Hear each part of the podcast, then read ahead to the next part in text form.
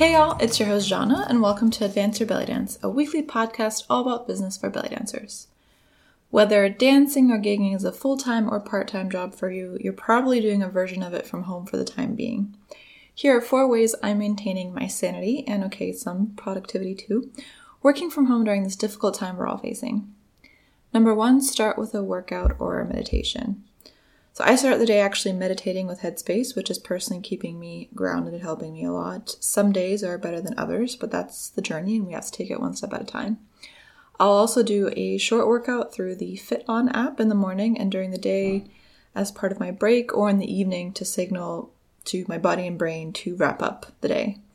I personally love this app because it's well designed, has a great selection of high quality workouts from instructors that aren't trying to shove a certain aesthetic down my throat.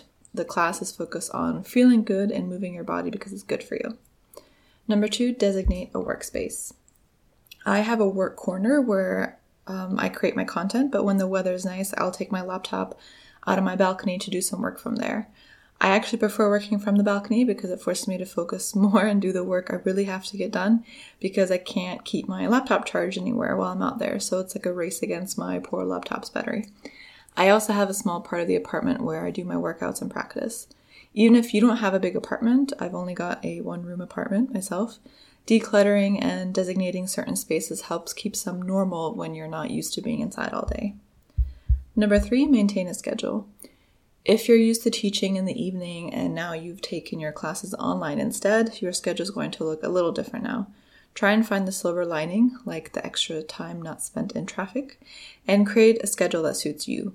A schedule signals normalcy to your body. It's why we have a sleep cycle and eat our meals at a certain time.